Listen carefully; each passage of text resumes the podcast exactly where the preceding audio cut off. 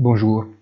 L'inflation européenne, du moins en Allemagne et au moins en février, selon les données préliminaires, ne semble pas intentionnée de baisser. Alors que Mme Lagarde affirme que les taux augmenteront autant que nécessaire pour la ramener à l'objectif ambitieux de 2% selon un calendrier opportun, l'économiste Lane, également membre du directoire de la BCE, n'hésite pas à calmer les esprits en soulignant qu'il y a des signes de ralentissement de la folle dynamique des prix. Pour Joachim Nagel, président de la Bundesbank, d'autre côté, il faudrait faire encore plus.